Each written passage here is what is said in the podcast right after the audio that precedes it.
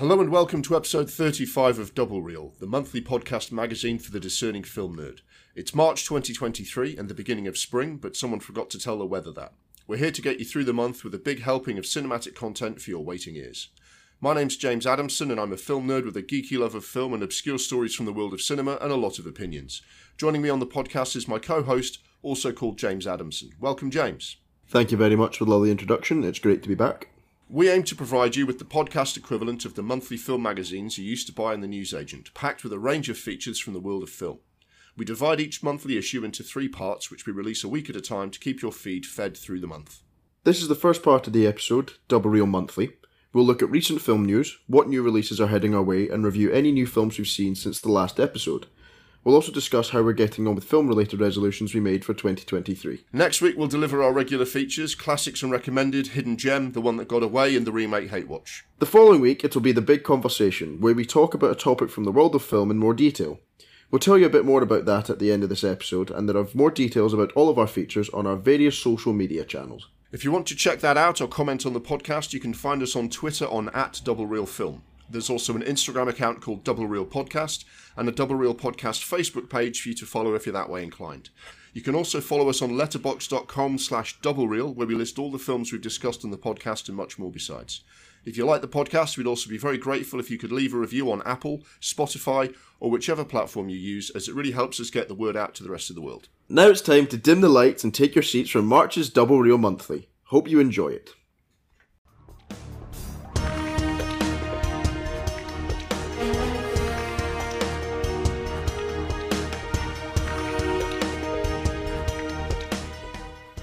Let's get into it. Double Reel Monthly is the first part of the episode and gives you a regular digest of news, new releases, and how we've been fitting in movie watching with our busy, exciting lives. This replaces our monthly roundup from previous episodes, and the content is fairly familiar. In the next hour, you'll get a breakdown of what's going on in the world of film this month that will set you up for your own movie watching. As well as that, at the start of each year, we make some film related New Year's resolutions, so we'll be discussing the goals we've set for ourselves in 2023. As always, our mission is to give you a great discussion about films and film related stories that will inspire you to escape the confines of the algorithm and watch something you haven't seen or have been meaning to see for a better cinematic experience. Also, just to quickly mention our other podcast, which you might like to check out. The Adamsons Versus is where we step away from the world of film and talk about stories, news, and anything else that has caught our attention. Our most recent episode is still The Adamsons versus the sex trafficking internet personality, but we're working on a new one to bring to you soon. With that piece of self promotion out of the way, let's quickly look at some messages we've been sent. I'll save the ones for the features and Bing conversation for those episodes. Uh, message reacting to some of the features from previous episodes. Grumriel gets in touch on the socials regarding All Quiet on the Western Front and said it's a good movie, but 45 minutes too long. Uh, that's a probably criticism you can level at most films these days. Uh, Talia joins the surprisingly numerous ranks of those who have defended the remake of Three Musketeers. Sure, it's 90s Disney and it oversimplified the story, but it was fun. Tim Curry was highly entertaining and Oliver Platt was good as Porthos. I can't think of a role I've not liked him in. Laura responds to our feature on Three Billboards Outside Ebbing, Missouri. It was a great film, but difficult to watch because of the sheer grief and pain it portrayed. Uh, Tony, friend of the pod, has been ruminating on, on our discussion of adapting video games for the screen. I don't think there's any game which will lend itself to a film or TV conversion as well as The Last of Us because it's a great narrative with no role play or side missions. In the game, you play your part, but the story develops and turns out the same way regardless. Most games are just about playability, but The Last of Us is focused on a brilliant story and breaks all the rules. People have been talking about the new film Cocaine Bear, which we'll be discussing later. Andrew says, besides a couple of funny moments, Cocaine Bear is rough. Banks is a better actress than director. Jamie says, I'm not sure exactly what people were expecting from a movie about the Cocaine Bear. It's as good as everyone should have expected. On the other hand, Eric says, loved it, little slow at parts, but overall definitely worth the ticket. On my Cronenberg entry, uh, The Brood, uh, DJ says, a typically mental slice of vintage Cronenberg, great sense of paranoia throughout, and one scene in particular that was really shocking. Doesn't quite hit the heights of The Fly or Videodrome, but still has more substance and subtext than most horror films from that era. Okay. Um, well, thank you for all those comments. Uh, now let's let's look at the news. Let's talk about sort of news stories that have caught our eye this uh, this month. There might be a couple of things that happened a couple of weeks ago or, are happening now as we record on the twenty second. Uh, James, what news uh, news stories that caught your eye? Well, obviously the Oscars happened, and that's a pretty big thing. Yeah, isn't it? Um, but we're obviously going to talk about that in um, the big conversation, aren't we? So yeah, maybe we should just say that they happened, and we're going to discuss it in a real th- three Uh, Real yes, three. part three. Yeah, yeah. part three. So yeah, we'll um probably dissect it a little bit there. Um, Yeah. But yeah, um, a couple of days ago, uh, Lance Reddick passed away, sadly, at the age of sixty. He was known for doing pretty much everything. He's probably most famous from the John Wick franchise as the sort of concierge Yeah, from a the film point fucked of view. up yeah. hotel. Yeah, And he was in loads of TV stuff. Was not in The Wire as one of the he was, policemen. yeah, he was one Um, of the senior policemen in The Wire. He's in a really good show called Bosch as well. He's in all sorts of really good Yes. things actually. Um, Yeah, that So, was yeah, sad, that was that was sad really and quite sad. sudden as well, wasn't it? Because he always looked like he always looked like a bloke who was in really good nick as well, didn't he? It's just sort of it's a real a real shock that Well, he's passed away. It's he was like a massive. Sorry, he was a massive video gamer, and he was Yeah. in the game Destiny. yeah. and he was playing that the night before he passed away. Oh, that's interesting. He was um so it seems like he's just maybe had a heart attack or something. That seems It's just kind of come on all of a sudden. Yeah, yeah. Um In other so yeah. sort of similar related news, but maybe less of a surprise to people who followed his career, uh, the death of Tom Sizemore was announced uh, a couple of weeks ago, which is very sad. That was also quite sudden, wasn't it? Like It, from it, it, it was well su- from my perspective, yeah. it was sudden in the sense it, that it was a, a brain aneurysm, which is obviously a catastrophic event. Um, and you know, yeah, it hits the, the, the person very suddenly. The, you, you've just exhausted the complete extent of my medical expertise there. So yeah, it was a sudden, it was a sudden death. But on, on the other hand, if you were gonna, if you were gonna tell people, say 15, 20 years ago, that Tom Sizemore would die just just past the age of sixty and, and not live to a ripe old age, most people would have sort of said, "Yeah, that sounds likely," just because of the extremely kind of uh, hard lifestyle that he's that he's had. Um, and it's obviously very sad that he's gone. He, he, he clearly was, you know, struggling with a number of demons that I think he tried very hard to overcome. Uh, and he, but he does leave behind some pretty impressive acting performances. He's in, in, he's very good in Black Hawk Down as one of the one of the people in the armored car, one of the soldiers in the armored car. He's you know, very memorable in Heat. He's in Strange Days, which I love, and obviously probably the performance that made him a star, or one of his biggest performances, was uh, in Saving Private Ryan. And uh, he's always a memorable screen presence, and it is sad to see him gone. Yeah, that was sad. Uh, anything else caught caught your attention? Um So I don't know if this is film related. Well it is but it isn't. But Chris Rock released his Netflix special and I kinda wanted to talk about it where Yeah, that's film adjacent, kind of isn't just. it? So he's basically just completely ripped into um, Chris, uh, not Chris Rock, into Will Smith and Jada Pinkett Smith, Yeah, but for real this time because the way he's ripped about them, you would have expected more of a slap for what he said this time. Um, side note: Marlon Wayans, who is one of the worst people to ever grace comedy or um, Hollywood, was criticizing Chris Rock. Um, for um, not hitting him back and saying this is the best moment in Oscars history, blah, blah, blah, calling him a little bitch. Marlon Wayans made White Chicks and Paranormal, that what's that horrible Ghost House, horrible, he's part of like the Scary Movie franchise. Yeah, yeah. He's a cunt. Marlon Wayans, you're a fucking asshole. Fuck up. Sorry. Will Smith's not going to shag you, by the way. Anyway, well, no one's going to shag Will Smith either. Wait, because his wife sleeps with him in. Anyway, Chris Rock's basically come out and said um, it was such a bitch move for Will Smith to to hit me because he knew that he could beat me up. He- He's massive. He's six foot three, and I'm just a little scrawny guy. Um, and he went. He's he's basically said that Will Smith has only hit me because he was hurting that much from basically being cuckolded by Jada Pinkett Smith. That she hurt him way more than he could ever hit me. yeah, that was that was He the line that stood out, wasn't it? Yeah. He, Um, he, he hit her more than more than he hurt me was what he said, wasn't he? And it, that line Yeah. really stands out. Yeah, And he, like, people are asking him, did it hurt? And he said, yeah, it hurt. I've still got summertime ringing in my ears. yeah, yeah, yeah, yeah. Which is very funny. Um, but yeah, that's um, sort of what happened. I don't, has Will Smith responded? I think he's responded and said it's really hurt him to see Chris Rock talking about that, which is very selfish. Um, but at the end of the day, I think Will Smith, that's the least he deserves. I mean, he, physically assaulted someone in front of hundreds of millions of people. So, yeah, it's sort of kind of come up again, hasn't it? It's sort of like, Yeah, I mean, obviously, I mean, if you haven't if you haven't seen it, it's brilliant. Watch It's- Chris it's- Rock. it Absolutely, just even that three yeah. minute bit. It is absolutely super. the whole the whole show. Um, it's obviously very well timed, isn't it? Because it came out, you know, uh, you know, just shortly before the Oscars was was broadcast. So it's obviously Netflix have timed that very well. But it's kind of. I'm not sure what sort of response Will Smith was expecting. He slapped a guy in the face in front of the whole world, uh, and I, I'm not at all surprised that, that Chris Rock had a go at him for that. And I think probably Chris Rock has uh,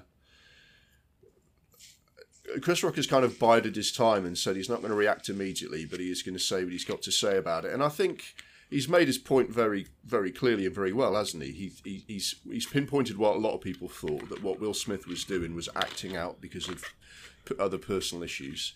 That it was a, a really ridiculous thing to do. Um, and you know Chris Rock's kind of mic drop end to his show, which to say, you know, I was brought up not not to fight in front of white people. It's like I think Chris Rock kind of Chris Rock pretty much put the cap on it. He just pretty much put the cap on it, and I think what, what, what, what Will Smith God. needs to do now is address the stuff that made him go and do that, and and either he does or he doesn't. And Chris Rock has said, in my opinion, everything Chris Rock has said was fair comment. So Chris Rock has kind of summed up the situation very very well, and Will Smith can react how he wants really.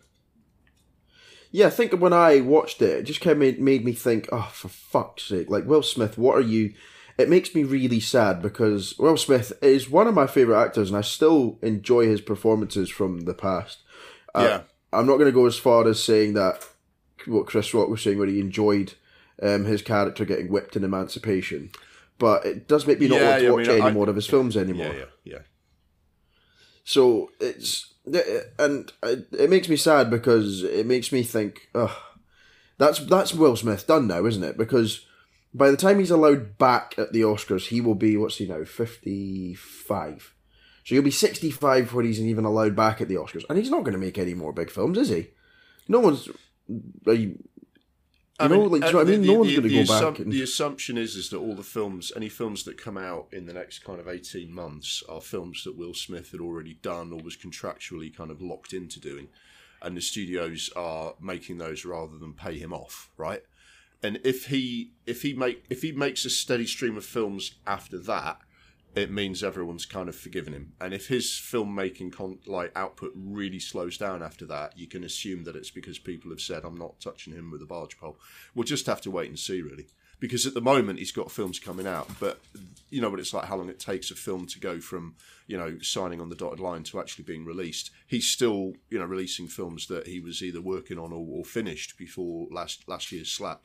So I I suspect it's going to cause quite a slowdown in his career. Not because what he did was so bad. I mean, you know, I think we talked about it at the time. I mean, things what what Roman Polanski did is like eight million times worse, and he's been steadily. yeah, he did that in seventy eight, and then won an Oscar in two thousand and four. Yeah, yeah. So, So, it's pretty it's pretty mad. I think what what it's done is that it's just put such a hole in his public image.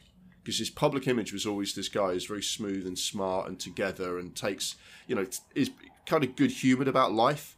And to see him kind of act like that, it's just like, no, it's, that's, it's all, you know. And there'd been a few I things. think, but Will, There'd been a few Sorry, things. carry bef- there'd been a few things beforehand, hadn't there? About uh, you know, it's like, is he a Scientologist? Is he not? The stuff that's gone with, with, with Jada Pinkett seems a bit weird, but that just kind of that just brought the whole kind of edifice crashing down, didn't it? See, oh, that's what Will Smith is like, you know. Well, that's what I was actually going to say. Is we could do a big conversation on Will Smith because I think she's brainwashed him. She's done something. You know what I mean? Like he, he because what reason has he got to stay with Jada Pinkett Smith? Realistically, Will Smith could have his choice of any woman, and he's with her, a fucking maniac. Yeah, yeah. And it just it, it makes me think, what are you doing with this woman who's obviously obviously toxic? I'm not saying it's a it's a particularly vain thing where you can have any woman you want, but it's a case of what does she do for you, bec- other than sleep with other men and make you want to hit comedians in front of Yeah. millions What, of people? what, what, what's he getting out of that sorry, relationship? Obi's just come round. Sorry, Obi's just come round the fucking mic, and you've probably heard a lot of noise there. sorry, right. Carry on your point. They would say, what, what, what's, what's this relationship giving him that makes it worth all the bother? You know, you could ask, you could have asked Yeah. the same question about like, uh, um, you know, Johnny Depp, like, you know, and Amber Heard actually persevering with a relationship that wasn't working for as long as they did. You know, but Will Smith in particular just feels like mate, you've got five houses. You need to like jump in the car with an overnight bag, drive somewhere, you know, and just get out of that. And like after a week of doing what you want and and being, you know, you'll surely you will see. It's like someone. It's like his friends need to stage an intervention and kind of deprogramming. him. Obi. Sorry.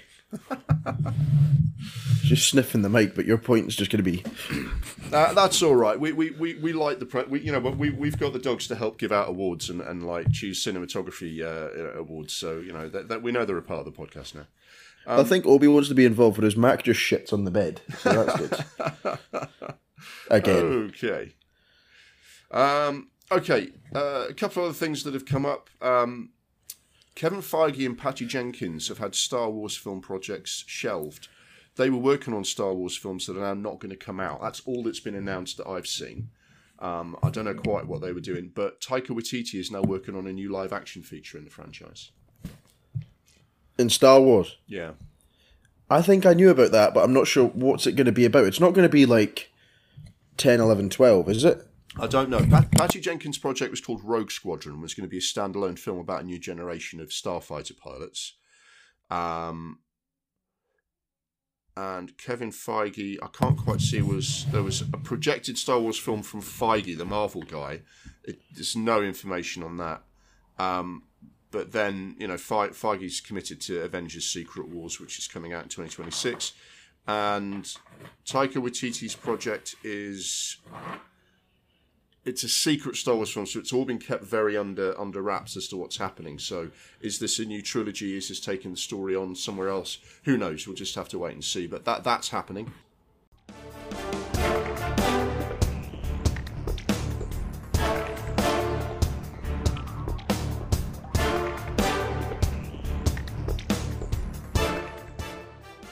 And um, there's going to be some new Lord of the Rings films. It says.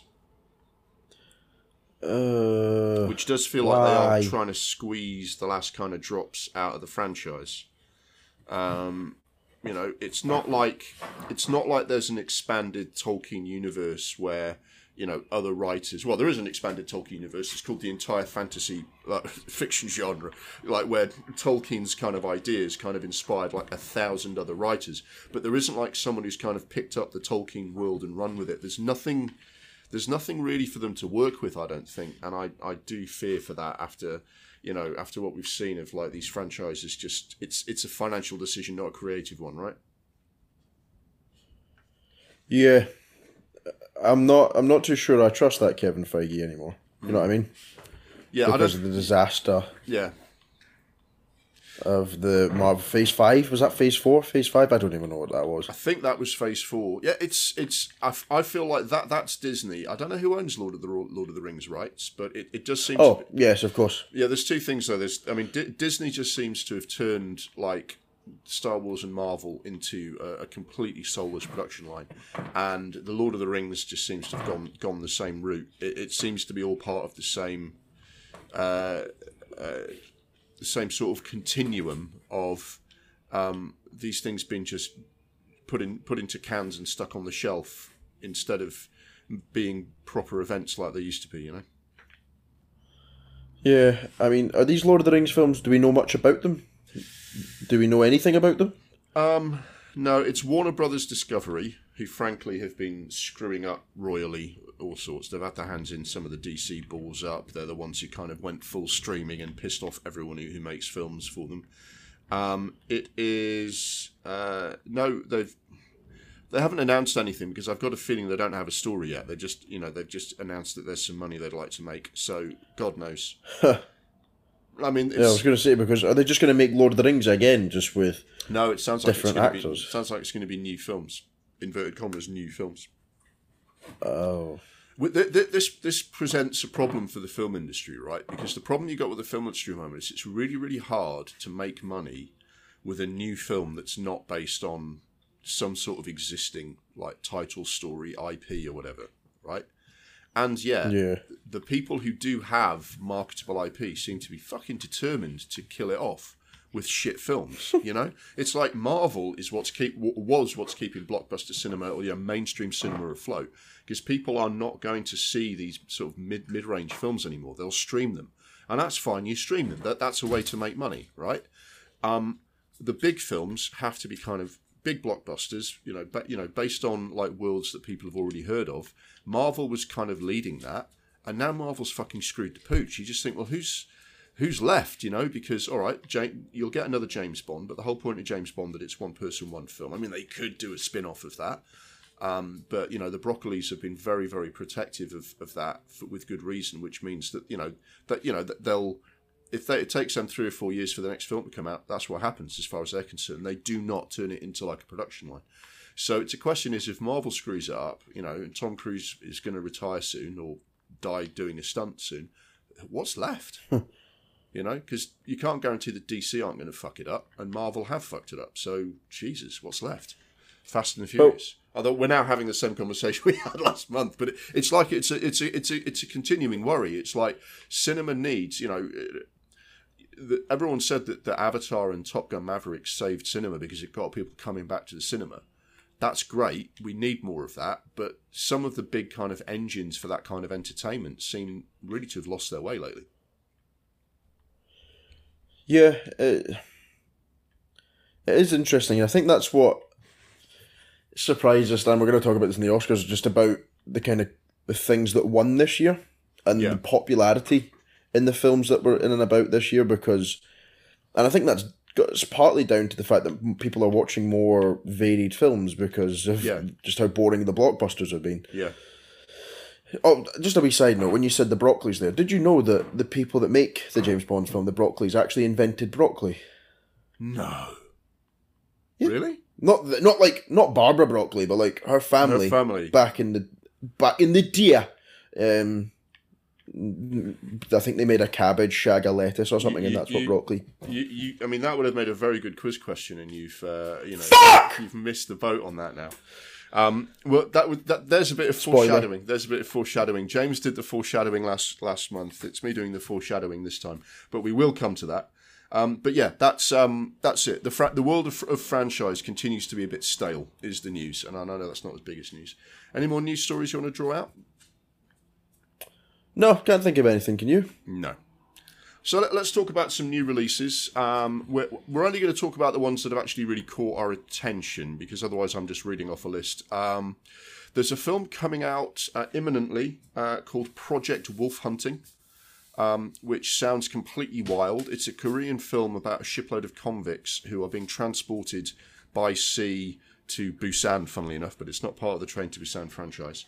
It's That's just a big seaport in, in Korea Um, and the convicts break out, but it's not just about convicts breaking out. There's also some sort of a monster on board. From the name of the film, I'm going to guess werewolf, but I genuinely don't know. But apparently, it's absolutely like wildly out there in terms of kind of just full on, you know, mental, you know, violence and gore. Um, the new there's a new Dungeons and Dragons films out, which is I guess the attempt to kind of generate some new uh, new films based on existing IP. Have you seen any trailers for this? No, I couldn't give less of a fuck about it. It's got Chris Pine though, hasn't it? It really looks quite shit. It really looks I think it's just to get the audience of Stranger Things to watch a film because that's obviously been a big theme throughout the series. Um, Yeah, I mean they've, they've tried, they've tried this before. They tried Warcraft, and now they're trying Dungeons and Dragons. I mean, look, if, if it's got a fan base and they can make a good film out of it, great. But I, I must say the film did not look brilliant. But hey, I'm, I might be Not- prejudging. I mean, I've just gone to its IMDb page and it's got 77 on Metacritic from 15 critics so far. You know, maybe they just That- need to Uh-huh. maybe they just need to kick the ass of the person who's doing the trailers for that film because the trailers look fucking crap. Yeah. Um, in a, in a similar vein, the new Mario Brothers movie is coming out. Uh, this is No. this is all animated rather than live action like last time, so no Bob Hoskins.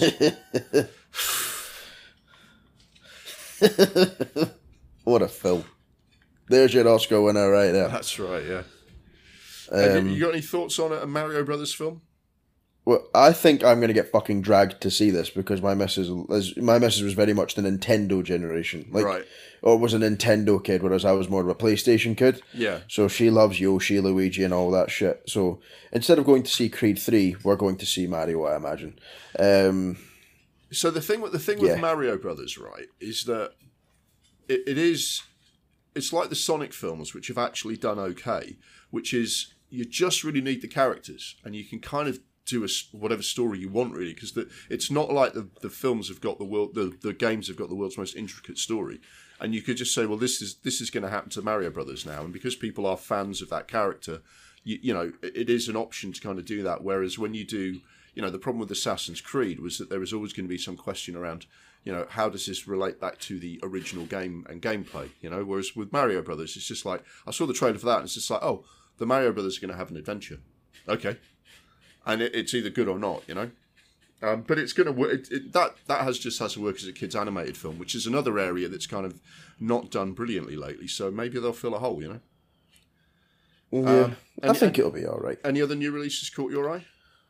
Well, obviously, I just said Creed three. Um, yeah.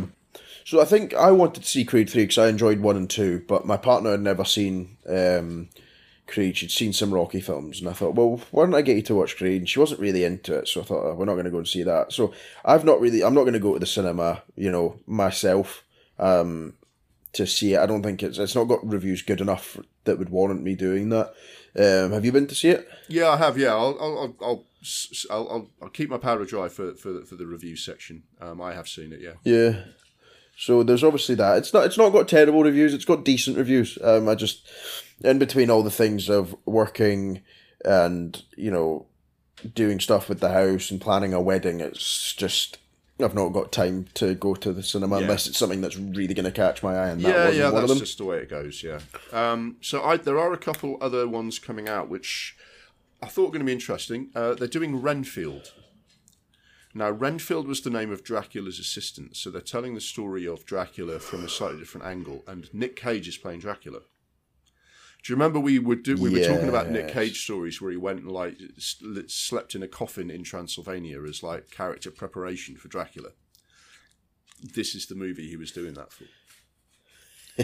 So I mean, I, I will probably go and see that just to see, and it, it does seem like they're trying to do like they're trying to bring back the horror characters again, and they've tried this a few times. They've done the Wolfman, they've done the Mummy. They were uh, they they tried they they did the Invisible Man, but they did it in a completely kind of standalone way that that that doesn't like whether you like that film or not, it, it, it, that doesn't kind of feel like I'm doing this as part of a franchise. You know, it's like doing that on its own because they do seem to be trying to bring back these these horror creatures. Because as you say, it's all about pre-existing IP these days. If they are going to do this, they need to make them proper horror films because the the Mummy's already been done as an action film in a bit of an Indiana Jones style back in the day, and it was really good, and it's been done and it's fine, but it's played out. If they were going to bring back the Mummy, they they should have done it as horror rather than as a two hundred million blockbuster. Because guess what, horror makes money, right? and and if you're going to do these horror characters characters you've got to make them as horror films so if that if that works as a proper horror film even if nic cage makes it you know quirky or amusing in any way it's got to be a horror movie otherwise fucking forget it. It's it's it's dracula. If it's not a horror movie what are we watching it for you know? Um and the other one is yeah. Uh, sorry mate I, I, jumped on before you no no i was i was just i was just agree i was just agreeing with you there. Right. um, that sounds like it's going to be bonkers. Yeah let's see and one that came out, it kind of sneaked up on me, um, but it is coming out in, in the next couple of weeks between now and our April edition. It's on about the 7th of April, I think it's coming out. Is Air. I don't know if you've seen this. This is based on the true mm-hmm. story of Nike, um, who were a not not a top player in the sportswear and, and, and training shoe and running shoe market in the early 80s. And the way they courted Michael Jordan when he was still a rookie because they believed he was going to be the next big thing uh, and built a uh, you know a, a brand of, of, of basketball shoes around him that basically overtook Converse as the main shoe, and then made Nike kind of a worldwide brand because of the success of it. This is the true story of that happening, with uh, directed by Ben Affleck and starring Ben Affleck and Matt Damon.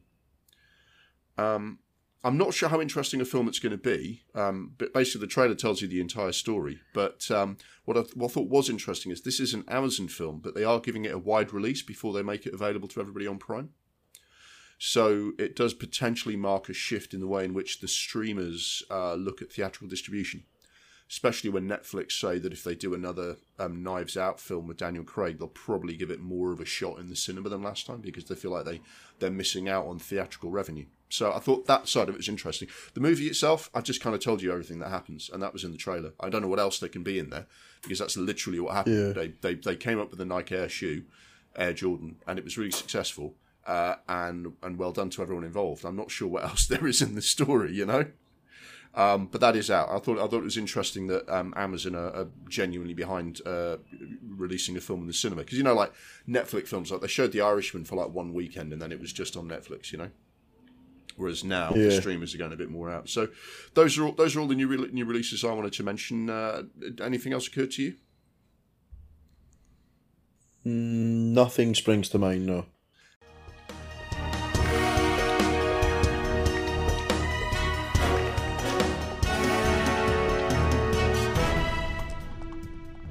Um, so we're going to add a, a, new feature in here. We're probably going to do this every month, uh, unless this is a complete disaster. We're going to do a, a, a shootout quiz. We're going to do a quiz in the form of a penalty shootout. Uh, because as well as being film fans, we both uh, we both like football, and we're going to do this uh, quiz in, in in that format. I ask a question, James asks a question. The, the winner uh, uh, is the one who's you know got the most right or the fewest wrong after after five questions. Um, and James, this was your suggestion. You suggested that the um, the winner of the quiz can make the uh, the the loser of the quiz perform a forfeit in the form of watching a, a, film that they may not perhaps want to watch. You want to talk a little bit more about that? Yeah, so I just kind of had the idea. I think I was watching a, a video, you know, like on those Facebook shorts where you just watch loads and loads of videos and loads of things come up. And these guys were just asking each other questions. It was about it was about music, and I thought, well, hmm, let's see if we can make something like that for the podcast because obviously we have like our set formula, but I think something like this is just kind of like a little fun thing, just to yeah, kind of include. We've done a like, couple of things like that before, and they've always been really fun to do. So yeah, I, I really, I was so, really interested in this when you suggested it and then you know if if you win this month and then I win next month, it, it becomes like a kind of competition, and maybe like yeah. after a year we see who won. If some if it was six and six, or someone won yeah, seven, yeah. or someone won five, kind of thing. Yeah. So it's we've just got five questions each, haven't we? We've I've tried to cater them to you because obviously you've got a different taste in film to me, so I've tried to not make them impossible. Um, I, I hope I've done the same, but you never, you never. When you when you're doing it for the first time, if we get to the end of the five and you think you prick, you've had like, and we've missed every single you, pen. You, have asked the most kind of like you know obscure questions, and you're twice as my age, so it's not fair. You know, I have tried to be fair on this and say I haven't asked questions about films from years before you were born, uh, unless you're really likely to have seen them. You know, the big films from a given era, right? You know, like Jaws or something. I know you've seen, you know, the big movies, Jaws and Rocky and stuff and I've tried to yeah. not make them ridiculously obscure, but obviously sort of challenging. Now, what do you want to do after five questions? In the unlikely event that, well, possibly likely event it might be nil nil.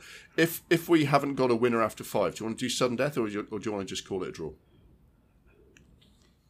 Uh, I think we'd have to go find another question. Like I've, I've only got five questions. All right, well, so let's, I'll, let's, quickly let, go find right, another question, kind of thing. All right, or, or we or we can just say call it a draw after five. Yeah.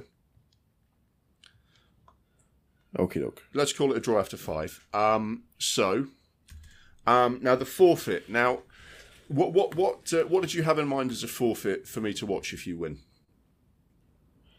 I was going to make you watch a, a Baz Luhrmann, like Moulin Rouge or something like that, or Australia. Okay. Now, I, I had two options. Uh, if if you weren't going to do something as mean as that, I was going to I was going to suggest something less mean myself. But I've decided that if uh, uh, if I win, you're going to have to watch a Wes Anderson film. Uh, and the one that I have picked out, uh, the one that I've picked out is one that I think you're going to find especially annoying. It's called The Life Aquatic with Steve Zissou. So it's, uh, it's quite an annoying title in the first place. It's got a really badly animated imaginary shark in, in the story that, that, that they're going after uh, and lots of kind of very kind of ironic kind of underwater special effects. Mm. Bill Murray wears a woolly hat throughout. And, uh. and and and the film is punctuated with the bloke singing David Bowie songs in Spanish on his little acoustic guitar. Oh my guitar. fucking god! I feel like I've just had a pint of Stella. Oh. So that's that's your forfeit. So do you want to choose now what film you're going to want want to make me watch? Which Baz Luhrmann you're going to make me watch? Just to, that, that, that I think Australia. If, if, I'm having to watch that, then Australia because okay, Australia so, is a piece of dog shit. So right, there's, there those are, are the stakes. There are stakes now. We've both got skin in the game here. We both definitely don't want to lose this quiz. So James, would you like to go first or go uh, go second? I don't mind. You ask the first question. All right, I'll I'll, I'll ask the first question, and I better I better keep track on the score here. Um, right. Question one from my side. Which physicist advised Christopher Nolan on the science of Interstellar? Oh, Kip Thorne. Uh, one to James. Oh. You ask your first question. Okay. For what movie did Tom Hanks score his first Academy Award nomination? Is it big? Yes. Oh, strong start. Okay, so we got so it's one each after one question. Okay, my second question: In which Bond film did Halle Berry play a Bond girl? Die another day. Very good for James.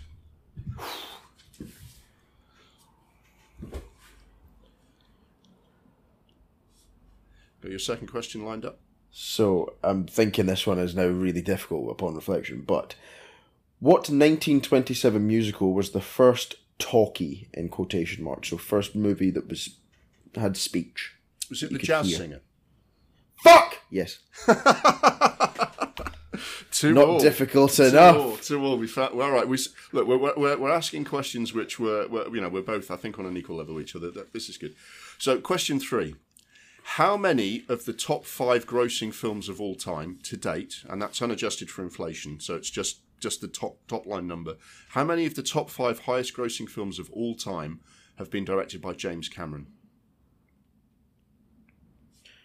Um.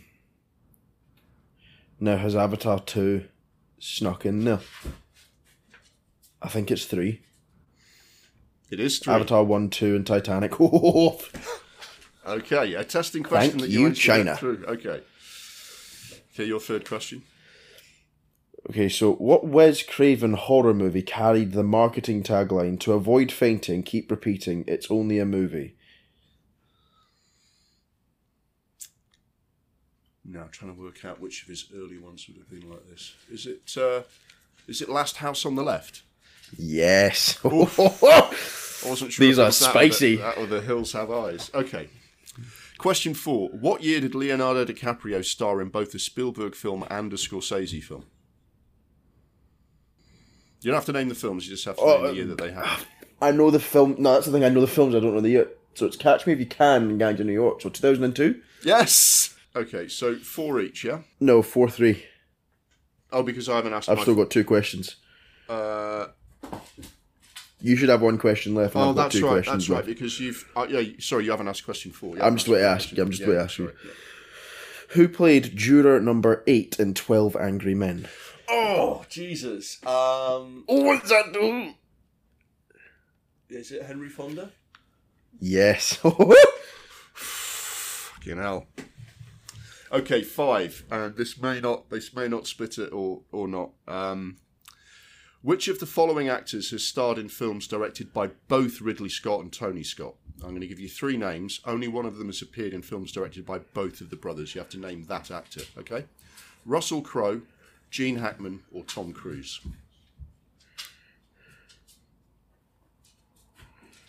Hmm. So obviously, Ridley Scott has done hundreds of films with Russell Crowe, but I can't think off the top of my head if he's done any with Tony Scott. And then on the flip side, Tom Cruise has done um, Top Gun. And then what was the other one? Gene Hackman. Is that just the curveball in there? What's, the Gene Hackman one that was with Tony Scott? that was it Enemy of the State? I can't think of anything that Russell Crowe's been in that's also been with Tony Scott, but I can't think of any Tom Cruise film. Unless I'm missing something completely obvious, I can't think of any Tom Cruise film with Ridley Scott. Uh, has Russell Crowe been in that? Was Russell Crowe in a? I'm I'm just gonna bite the bullet and say Russell Crowe. It was Tom Cruise. Ah, what's Tom Cruise been in with Ridley Scott? Um, he, he actually did a Ridley Scott film before he did a Tony Scott film. He was in Legend in 1985. Right, there you are. Um, so okay, so if I if I get this right, I've won the shootout. If I get this wrong, we'll call it a draw. Okay. You ready for this? I'm ready for this. What is the highest grossing R rated movie of all time? Okay, so we're talking unadjusted for inflation, right? It's just straight dollars. Yeah, so yeah, so it's just if it's if it's two and a half billion dollars, it's two and a half billion dollars, not because Gone with the Wind was made for a tenner back in nineteen thirty seven. Okay, so R rated, highest grossing. It's probably going to skew a little bit recent just because the, the numbers are higher.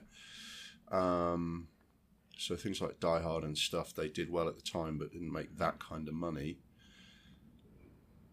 Just trying to think.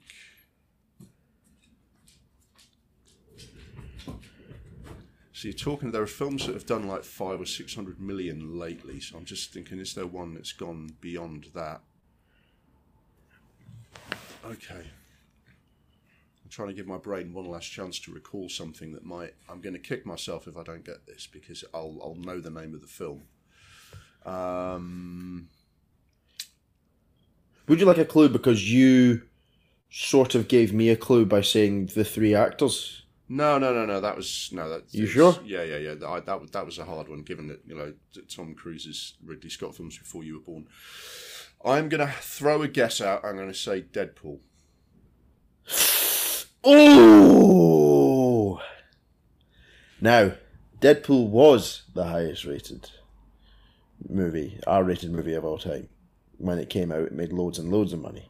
However, Todd Phillips made a film with Wacky oh, shit. years ago. Fuck Joker, of course. Ago. Yeah, fucking hell. Joker. Oh, Joker. Okay. All right, four all. We'll, we'll I want to see how much is in it though. I want to see how much is in it though. Because yeah. Deadpool made about seven hundred and eighty odd million, and Joker made oh a billion. Fair enough. Not much in it. Well, no, much more than I thought in it. Yeah, um, I mean the joke. The joke. I knew, I knew there was one that was just going to absolutely kind of stick out. All right. Well, we- we'll have to call that a draw, mate. That was a pretty high quality shootout, though, wasn't it? I mean, we didn't. Ah, no, you could. You wouldn't tell that we've got English in us because we scored a few there. yeah, yeah, definitely. Um, all right. Well, we'll call that a draw, and we'll ha- we'll have to um, hold over those forfeits. Do we for, for both have to watch the? No, I think if we'd scored nil each, we'd have had to do our forfeit. But we yes. both- both- Okay. So if, That's that's if there's a really bad week, we have to both watch the shit film. yes, yes, that's a good one. All right.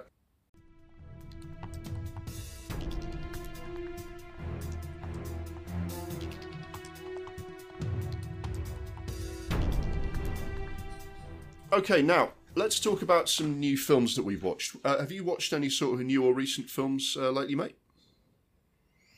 I watched bloody loads of films this month just to prepare for the Oscars chat. I thought I'll try and watch as many Oscary films. Yeah. Um, uh, watched everything everywhere all at once. Yeah, what do you think? Um, we can discuss that more in the Oscars chat, but I didn't think it was that good.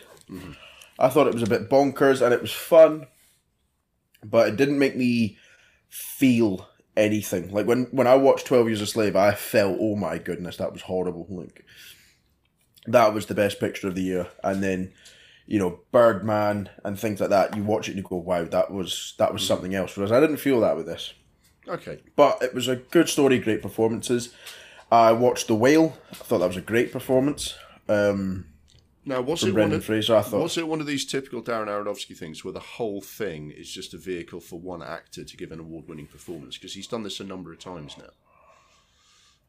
I mean, yes, that's his films. Yeah, I think we need to just kind of come to terms with the fact that that's the films he makes. He makes these films with he se- he centres on one actor Big- basically, doesn't he? like big performances, literally, because in The Whale it's a big man. Mm-hmm. But yeah, for me, it wasn't Oscar bait because he doesn't get any satisfaction out of that, does he? Do you know what I mean? I mean, maybe he does, but he wants to make films to get recognition as well. Yeah, But yeah, it was comfortably the best performance of the year because I also watched Elvis. Well, I tried to watch Elvis and uh, couldn't be asked. They made Elvis boring, and I feel bad for Austin Butler because he's actually doing a really good job playing Elvis. He's got he's got the voice down. He doesn't look like him at all because he just doesn't look like Elvis. But he's he's obviously put a lot of research into it, and he sounds like him, and he's got the mannerisms down. But holy fuck, it was boring. I don't understand how Baz Luhrmann still has a career in Hollywood. The same happened with The Great Gatsby. The Great Gatsby is one of the world and America's most treasured novels, and it had such a good cast, and it was fucking boring. Well, that's And the that's same twice. happened That's with- twice with the Great Gatsby. Now they failed to they failed to make that twice now. Yeah, the one with the Robert Redford back Yeah, in the day. yeah. Um, so yeah, I put off Elvis after about forty five minutes, and then, um, what else? What other what other films were like big on the Oscars this year? I've watched Top Gun Maverick and that won a couple Yeah, of awards. And you already watched I've watched right? No, and I'd watched Banshees of Inisherin. Yeah. Um, Did you So watch All kinda like the Did you watch All. Quiet on the Western Front? I haven't watched that. I'm going to watch that and review it for next month's roundup. Okay. Um, that was that kind of missed out on a few Oscars, didn't it? It won like best. Yeah, I mean, score, it, it, didn't it, it? won four. I think it feels like missing out because they won so many BAFTAs, right? Um, and Yeah. they were, and you know, it is. Uh, yeah, they probably came and went in with slightly higher expectations than they would have done apart from that. Um, it'd be interesting, yeah. It'd be interesting to get your perspective on that film as someone who doesn't have the the the baggage uh, around it. You'll just be watching that film for itself, really, won't you? It'd be interesting to see what you think of that. Um, Yeah. I, I couldn't ignore the fact that I'd seen previous versions and you know knew the book and knew the you know some of the context around it and uh, you know you will be going in it just just to watch the film. I think it'll be interesting to see what your perspective is on that. Um, anything else aside from your, your Oscar homework? I watched Creed One again. Great Yeah, film. yeah. Watched. Uh, well, um, finally got my partner to watch Once Upon a Time in Hollywood, or start it at least, because she was refusing to watch it until she read the book and then wasn't reading the book. So I said, right, uh, ultimatum here. We watched the film. We're pack your bags. No, I didn't say that. but I said, I said, look, it's a great film. It's funny. It's daft. And if you've got the book, then you know watch the film and then compare it to the book. And everyone else has watched the film first. It's not like a it's not like a, a, a book of a pre-exist. It's not like a film of a pre-existing book, is it? Tarantino wrote the book after the film, so I don't think there's anything wrong with watching it the film and and before you read the book. So, well, but, uh, but to be fair, I've been doing a lot of morning shifts. So I we she got home from work and I'd already been up for about fourteen hours. Yeah. So I fell asleep as soon as we started to watch it. So she's watched about an hour of it. I watched Warrior again, and I started. That's the Tom Hardy Luther? sort of MMA type film, isn't it? Yeah, it's just a it's a proper testosterone film. You just watch punching, and it's great. That's Yeah. that's the only reason I watched that film because it's just it's just good. But I watched something that I found what I thought was going to be interesting. It's the film of Luther. Yeah, I watched know, that. I watched that as well. Luther? Yeah, we, we can cover that now. Yeah. What what did what did you? What did Oh you well, I didn't watch all of it. I thought it was fucking boring, wasn't it? Shit. It was shit. Did you enjoy it? No, it was terrible. Have you? Did you watch the TV show much? I watched the first season, and it was sort of what I've like the sort of thing that announced Idris Elba, didn't it? He'd been in The Losers and he'd been in The Wire, but that was he won like a Golden Globe for that, and he was, you know, that was him like being like a serious contender. I'm like, right, this guy is the business. He could he could be the next James Bond just because of the way he played him, the kind of anger and ferocity of that character. I think that's what announced him. Well, to me at least, as someone that could be the next James Bond. And I thought I've not watched much of the later seasons because there's like five seasons now. I thought there was only three, so I think I watched season one and two and started three. Yeah, there's not there's not many episodes in the series, is there? It's like a maximum of six episodes per season. It's British style, isn't it? Yeah. Yeah, you see, So I, I, thought, oh, we'll stick that on, and then it. I thought it was boring. you see, I I never got on that great with the series. Um, it's obviously a good character for Idris Elba to play, and he's brilliant, and that's obviously like probably Yeah. the, the main focus of the original like idea of doing the TV show. Is to say we really need to give something Idris Elba something to get his teeth into, and and that he's brilliant, right? I've always found the series itself a bit far fetched. Um, it was, you know, the idea is he's a he's incredibly gifted but very flawed, and he's investigating horrible crimes, you know, in his own kind of maverick way.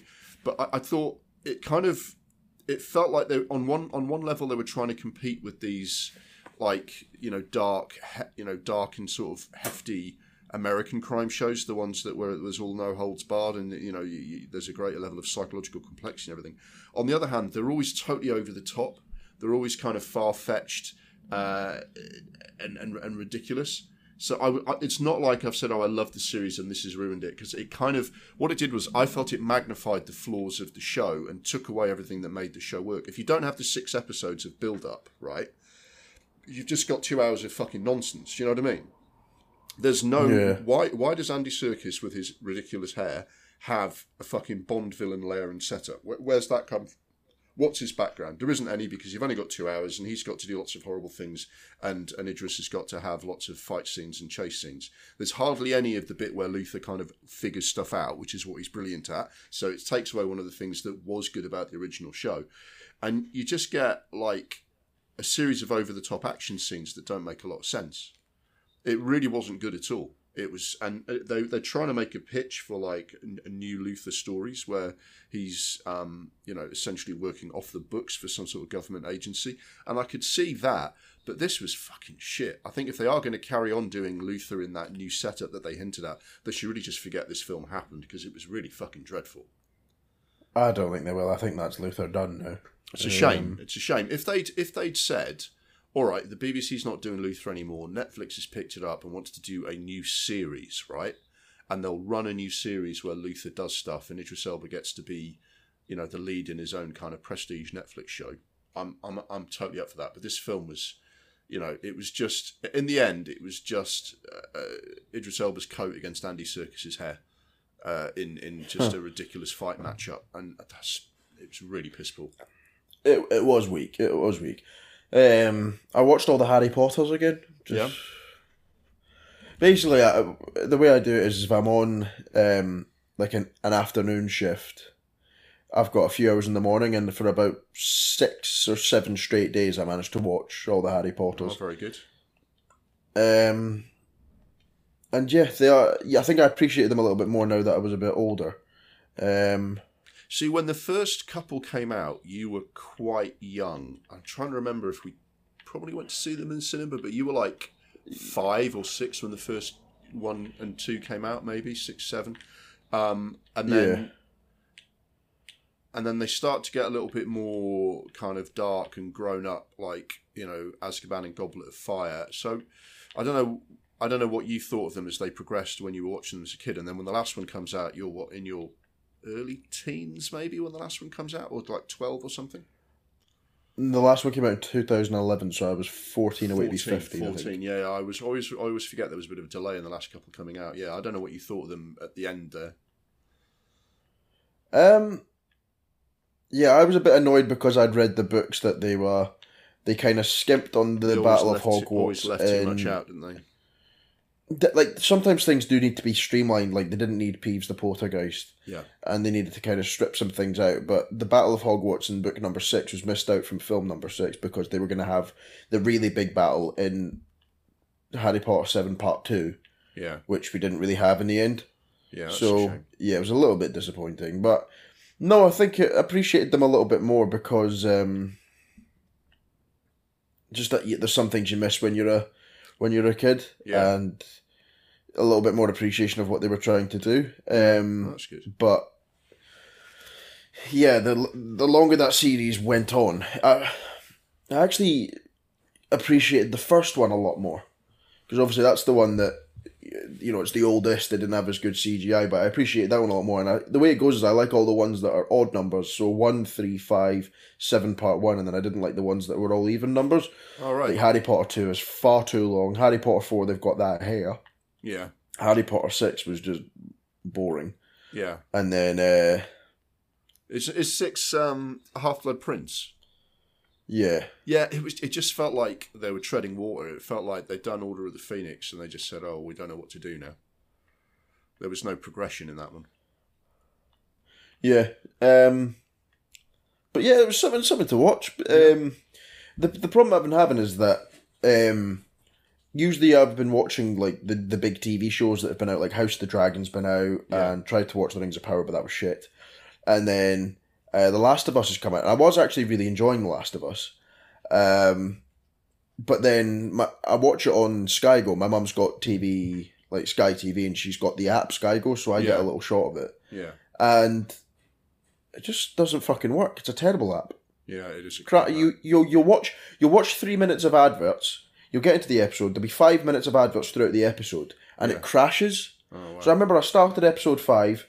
I'd been watching the first four without a problem, and then this, the app started having issues, and it just starts crashing. So Rupert Murdoch, if you're listening, you already know this, but you're a cunt.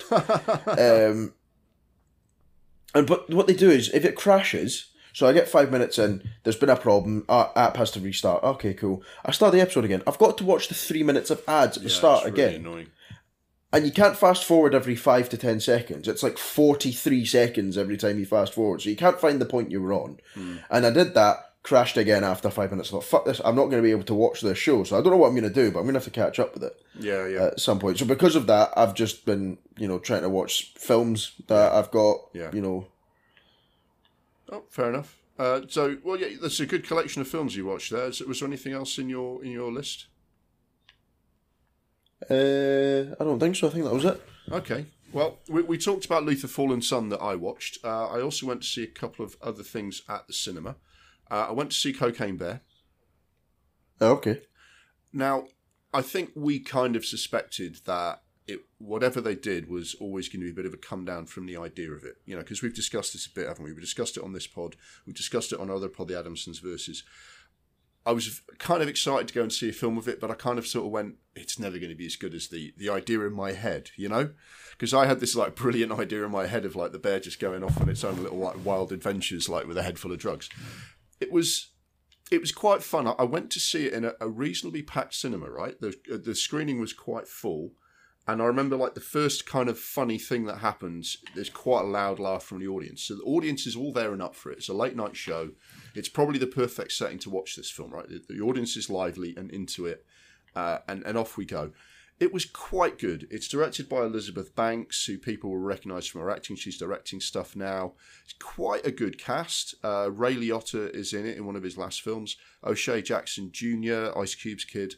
Uh, Keri Russell, who people will recognise, especially if you've watched The Americans on TV. Um, uh, Alden Ehrenreich from Solo is in it and is actually surprisingly good. I think he's actually maybe the best thing in it. Um, and Isaiah Whitlock Jr. from The Five Bloods and The Wire. Um, and of course, a CGI bear. Now we talked we talked a little bit about what kind of film this could be. Like, do you you know do you have a talking bear? Do you have an animated bear? Do you know what what storyline happens? What they've done is they've put together a number of connecting storylines that put a bunch of humans in the vicinity of the bear after it's taken all the coke, and the bear is homicidal because it's taken all the coke. Right.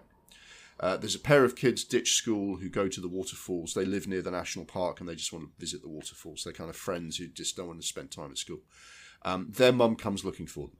There's a, a an engaged couple going on a romantic hike through the park and they encounter the bear. A group of muggers operating in the park and the park rangers trying to catch them are running through and you know of they all these stories are crisscrossing each other. And and there are gangsters who actually sent the, the plane load of coke over there and they need to retrieve it before they're murdered by the cartel for losing all the coke. See, they throw all these humans into the national park to kind of encounter the bear. Uh, and the bear's homicidal, so there's lots of attack scenes. It's quite violent, quite gory. Um, it's quite funny. There are some good scenes. A number of the characters are quite good. Um, it does feel a bit thrown together. The, the the CGI bear is a bit shonky. They didn't have, you know, I think they had about 30 million for this, and I don't think they spent a huge amount on CGI. Um, and not all of it makes sense. For example, Alden Ehrenreich, while his character is really good and scene by scene he's really he's really quite funny. It's this kind of slightly depressed character, but his partner, his wife, who's his love of his life, has, has died recently, and that's broken him, and it's made him want to quit working for his gangster father and all that sort of thing.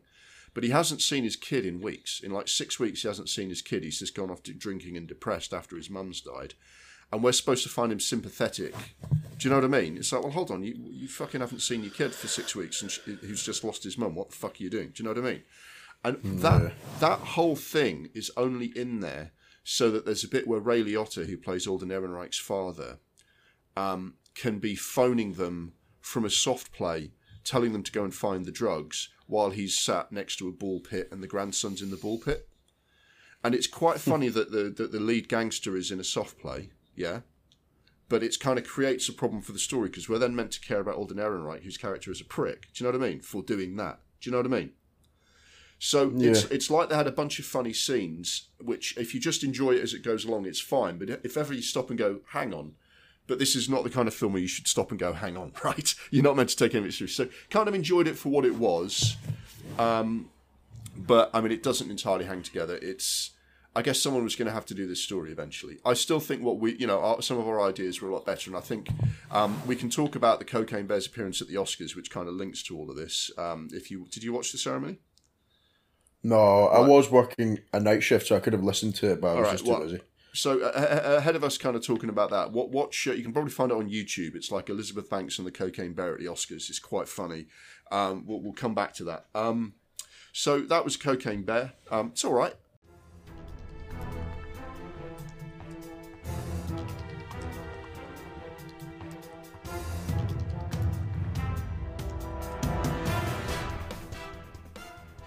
Um, I also went to see Creed three. Now, Okay. now, I, I enjoyed it. Um, I kind of go along with you to say that, you know, the reviews say that it's good but not earth shattering. That's kind of what it is. It's good but not earth shattering. Um, it's. Uh, Michael B. Jordan's going down the Rocky route quite far now. He's now taking creative control over the films and directing them himself, like Stallone did once he, he directed most of the Rocky sequels. Um, it's quite well directed. Um, I, I would say this for film. On the whole, it just does what you expect a Creed film or a film in the Rocky franchise to do. It does all the bits you'd expect it to do. The bits, the you know, the, the the sentimental scenes that do get you in the feels. You know, it creates a scenario in which you have to have a big fight that, that has more riding on it than just wanting to win the fight. It does all of that stuff and it hits all the beats and it's absolutely fine.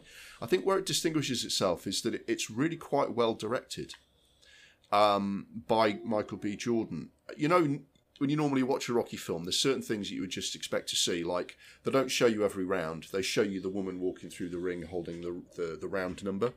So you see three, four, five cut in with like lots of lots of fights.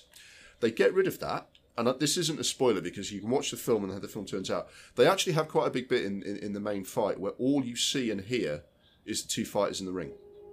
You can't see or hear the audience. You can't see the referee. It's just the two of them in the ring, just fighting each other, and that was quite quite effective. That's quite a nice way to kind of portray the fact that this is, you know, the, imagining two athletes in the ring maybe can only focus on each other. So that was quite good.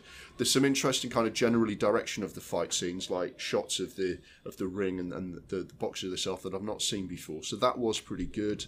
Um, these films have the same challenge as Top Gun Maverick in a way, in that you've got to do something in the tradition of older films which are played by different rules, right? If you had like a cartoon villain like Clubber Lang, right, or the Cold War kind of played out in boxing like in Rocky Four, right? Forget it, right? That's not you can't do that now. But you've got fans Yeah. of this franchise who want that much drama in the movie. Do you know what I mean? So they've got this quite fine line to tread that they've got to have like the narrative and the, the antagonist and the, the very dramatic and not very realistic fights but it's more grown up than that. I mean, I, th- I thought, I mean, the boxing's still not that realistic, but it was quite interesting that Jonathan Majors reminded me a bit of like a Tyson Fury or a Floyd Mayweather, and that he's a really awkward, like, boxer guy. His, his boxing style is quite awkward and, and hard to kind of fight against, and I thought that was very interesting. Um, and the Jonathan Majors is very good in the antagonist, and it's all just a bit more grown up. Um, the relationship between the two main people, Michael B. Jordan and Jonathan Majors, is not cartoon villain versus hero. It's much more nuanced than that. And I thought it was a nice touch. For example, Drago Jr.'s in Creed, Creed 2, right? And Yeah. he, he doesn't just disappear after he's played his part in Creed 2. He's still around in Creed 3 because he's still a major contender in boxing. Because he would be, right? Look at Drago in, in, in, in Creed 2. That guy has got a big boxing career ahead of him, right? So he shouldn't just disappear. He should still be knocking about, yeah? So th- there's lots of stuff to enjoy, and I enjoyed going to see it. But you know, if you if you're only going to go and see movies to be absolutely kind of I must see this, I can't afford to miss it. It's not a can't afford to miss it film, but it is very good, and I'm glad it's doing well. It's a it's a, it's a decent, genuinely enjoyable movie. Um, there's no Stallone this time, but that worked fine to focus on the rest of the story. It's a, a good piece of solid blockbuster entertainment, decent stuff. Good. I mean, if you if you do have a free afternoon, and decide to pop out to the cinema, you will enjoy it. But I think you know, if you've missed a Creed film and caught it on streaming before, it'll still be fine. Um, so that's that. So, are there any? Uh, if there's no more new films to discuss, there aren't, are there, mate? I don't think so. Well, shall we talk about our resolutions then? So just Yes, just just to sir. recap, just to recap. James's New Year's resolution, which was recommended uh, by uh, a listener to the pod, uh, was to watch Nic Cage films all year. And you added the very interesting feature of this, where it's the, the Nic Cage randomizer, where you go on, you click a link, and it suggests a film. So you have no control over what Nic Cage film you're going to see. Now, that has good and bad. You know, if you're hoping for a particularly good or particularly enjoyably bad Cage film, you might miss that and get some other sort of dreck. But it does add an element of fun and surprise where I've no idea what film you were forced to watch. So take it away and surprise me. So, this month it was Ghost Rider. Excellent. yeah. Oh man. Oh great. Okay. All right. Talk me through Ghost Rider. I didn't finish. Ghost Rider 2 Spirit of Vengeance. Oh no! Oh no! It's Ghost Rider Two. That's even worse. Sorry. Sorry. Yeah. Talk talk me through Ghost Rider Two. So, I don't even know what Go- Ghost Rider 2 doesn't know what Ghost Rider 2 is. But I'd, I'd watched um, the first one back when it came out and thought, this is boring. Just a really boring character. Um, just a really shit comic book character that no one gives a fuck about.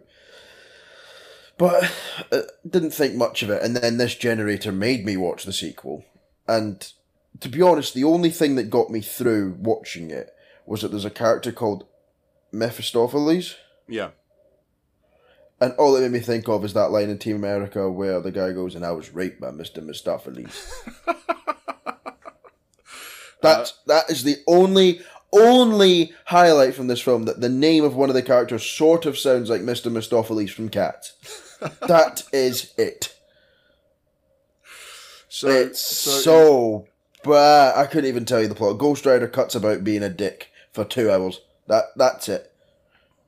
and It's it- got Nicolas Cage, Ciarán Hinds, Idris Elba in it, and it's still what a criminal awful. what a criminal waste of a cast, man. It's got Christopher Lambert in it. Well, that's a mixed blessing. He's been in some bloody terrible films in his day. I know, but him and his forehead could have maybe done something in this film. Yeah. But no, it was just terrible. Uh, don't watch it because I had to. I've watched it for you. Nothing happens. Nothing of note happens that would make you want to spend the fiver to rent it or buy the DVD. Oh no, I mean Don't bother. Instead, just punch yourself in the cock for two hours. Yeah, I That mean, would be more enjoyable. the whole kind of there's potentially quite cool that it's like a burning ghost bike and he looks like a like a skeleton, but if if you do actually like that sort of thing, there is something that you might find enjoyable instead. There is an animated version of um, Terry Pratchett's Soul Music, um, in which um, it, you know, in, in Terry Pratchett's Discworld, he, he uses the, that world to kind of reflect on other things. So he has a he he does uh, a book in which uh, the, the films are invented, and he does a book in which kind of the you know the, the telegraph is invented and revolutionised communications. He does like uh, you know setting up a police force in Discworld, and soul music is about the invention of rock and roll in the Discworld and how rock and roll plays out in in his funny quirky world. And one of the things that happens is that his character of Death, the Grim Reaper, um, his world is changed by the, s- the spirit of rock and roll. And instead of riding a, a horse, he rides a, a, a death motorbike around. And the Grim Reaper kind of flies around over the top of a giant um, rock and roll gig on a, on a sort of a burning death motorcycle. And that's quite fun. If if you want to see an entertaining film that features that kind of death on a motorcycle, that might be that might be the antidote. But n- nothing else to Alan Ghost Rider 2? Nah, no, fuck off. Okay, so my my resolution is a little bit more curated because I, I get to choose the films. Um, I am now doing the third uh, third installment of this, the third visit of this year to the Cronenberg Institute. Um, and what I've been doing is I've been filling in the, the blanks a little bit of the Cronenberg films I haven't seen, and then I'm going to top off the year at the end with three of my favourite films that kind of sum up Cronenberg's career in a different way. So I'm, I'm still at the moment going through his early films that, that I hadn't seen before, and this one was The Brood. Uh, made in 1979, although released in most markets in 1980.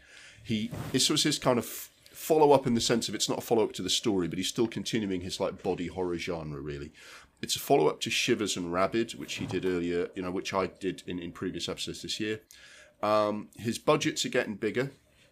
the names of the actors getting involved at this. There was um, uh, he's he's been bringing in a couple of international stars here, which is Oliver Reed and Samantha Eggar, who'd been quite a big name actress in the '60s, uh, and obviously Oliver Reed was a big name at the time. Um, it's really interesting because David Cronenberg at the time called it his sort of antidote to Kramer versus Kramer, which you may not have seen, mate, but that's where Dustin Hoffman um, is in a custody battle over his child after a divorce, and he has his kid living with him and has to kind of contend with issues of fatherhood for the first time now that his wife's not there. Um, this was his kind of Cronenberg's kind of very sort of dark and twisted version of that, and it's actually also he called it an exorcism of the trauma of his divorce because elements of the story are inspired by his own kind of life in that he um, he had a custody battle with his ex-wife over their daughter because his wife had been um, it's not one of these kind of just getting back at the person I've broken up with. This is like an Amber Heard Johnny Depp situation. There's a very specific situation here. Um, his ex-wife had uh, some problems that she went to see a psychiatrist for. She'd had some childhood trauma that she was trying to sort out. But the psychiatrist that she went to was basically a cult leader with new experimental treatments, and he basically brainwashed her. So his, his wife was brainwashed and wanted to move with the cult to California with his kid, and David Cronenberg had to fight that in court. So it's about it's about this kind of shadowy psychiatrist who's kind of got this you know unpleasant hold over people and it's about you know how trauma carries on from childhood and the effect of a divorce on, on, on everyone involved, including the kids. Um, but obviously, he does it in his very twisted Cronenberg way because what's happening is, is all that trauma is manifesting in demonic children kind of sprouting from the body of, of the mum and going off and killing people because uh, it's Cronenberg and he's twisted and weird. Um, so while it's got like a serious underlying theme, it then goes into kind of mad Cronenberg territory and these terrifying creatures are, you know, murdering people close to uh, the people in the story. Uh, negative emotions seem to manifest into these kind of, you know, killer creatures. It's more polished than previous films. It's his first outing with Howard Shore doing the music, who has scored pretty much every Cronenberg film ever since and did the music for Lord of the Rings. Um, what did I think of it? I mean, it's genuinely scary and it's genuinely disturbing with some moments of body horror, which sort of, like I said, spring from the trauma. So it does come from a real place. And Oliver is excellent as the sinister psychiatrist. But I don't know what it is. It doesn't quite kind of work for me. It's almost as if he's kind of he's limited by the real life events of the story a little bit, and it's kind of stuck him in this kind of world. And it's not got as much of a transformation arc, which is what I tend to like about Cronenberg. His his characters are kind of changed by what happens to them in the film, or are changing, and the film follows that. Um, so because I'm not as caught up in the story, it does seem a little bit silly. It's weird because Scanners, which I'm not going to do this year, is not as well acted as this on any level, and basically rests solely on the really dramatic kind of head exploding scene, which everyone's seen. You've seen the GIF, you've seen it on the internet, and this is better acted and better made than that. But somehow the story doesn't connect with me as much, um, and it's I think I think that's partly because the characters end up acting in ways just to serve the story.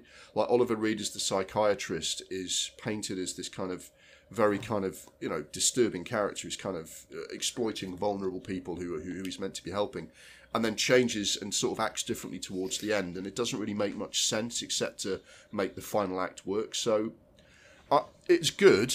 Uh, and but I didn't quite kind of connect with it as much as as I did. It's very interesting because it does actually show Cronenberg saying he's going to use this film to kind of go through the pain of like what being divorced did to him, to his wife, to his kid, how childhood trauma can kind of manifest itself, and this kind of crazy psychiatrist character. So it's a very interesting film in terms of the background, but the film itself. Yeah, it's it, it's good, but it didn't quite kind of hit me the way some of other earlier Cronenberg did. Um, but what it did do is it enabled me to do an, impromptu top 10 inspired by this film, which is uh, psychiatrists and psychiatry portrayed in films. So this is just 10 films in which psychiatrists play some sort of significant part in the story.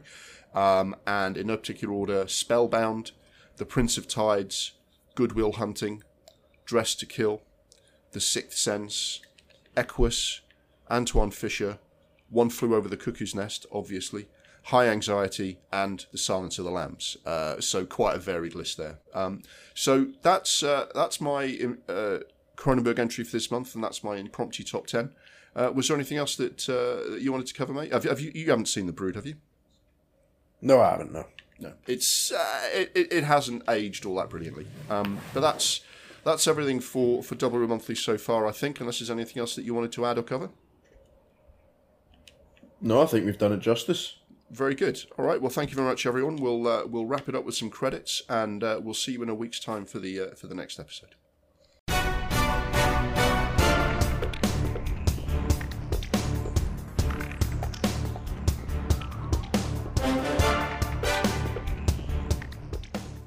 That's all for the March edition of Double Reel Monthly. Thanks for listening. Thanks also to my co host, James Adamson. The music was Mistake the Getaway by Kevin MacLeod. Next week, we'll be back with our regular features. First up will be our Classics and Recommended feature, where we finally get round to watching Michael Clayton, and our Hidden Gem, where we tell you why you should get round to watching Scorsese's lesser known 80s feature, After Hours. In the one that got away, we'll tell you what happened to Spielberg's other alien sci fi film, Night Skies, and in the remake Hate Watch, we'll look at the 2020 reboot of Roald Dahl's The Witches. We look forward to you joining us then. Look after yourselves in the meantime. See you on the other side.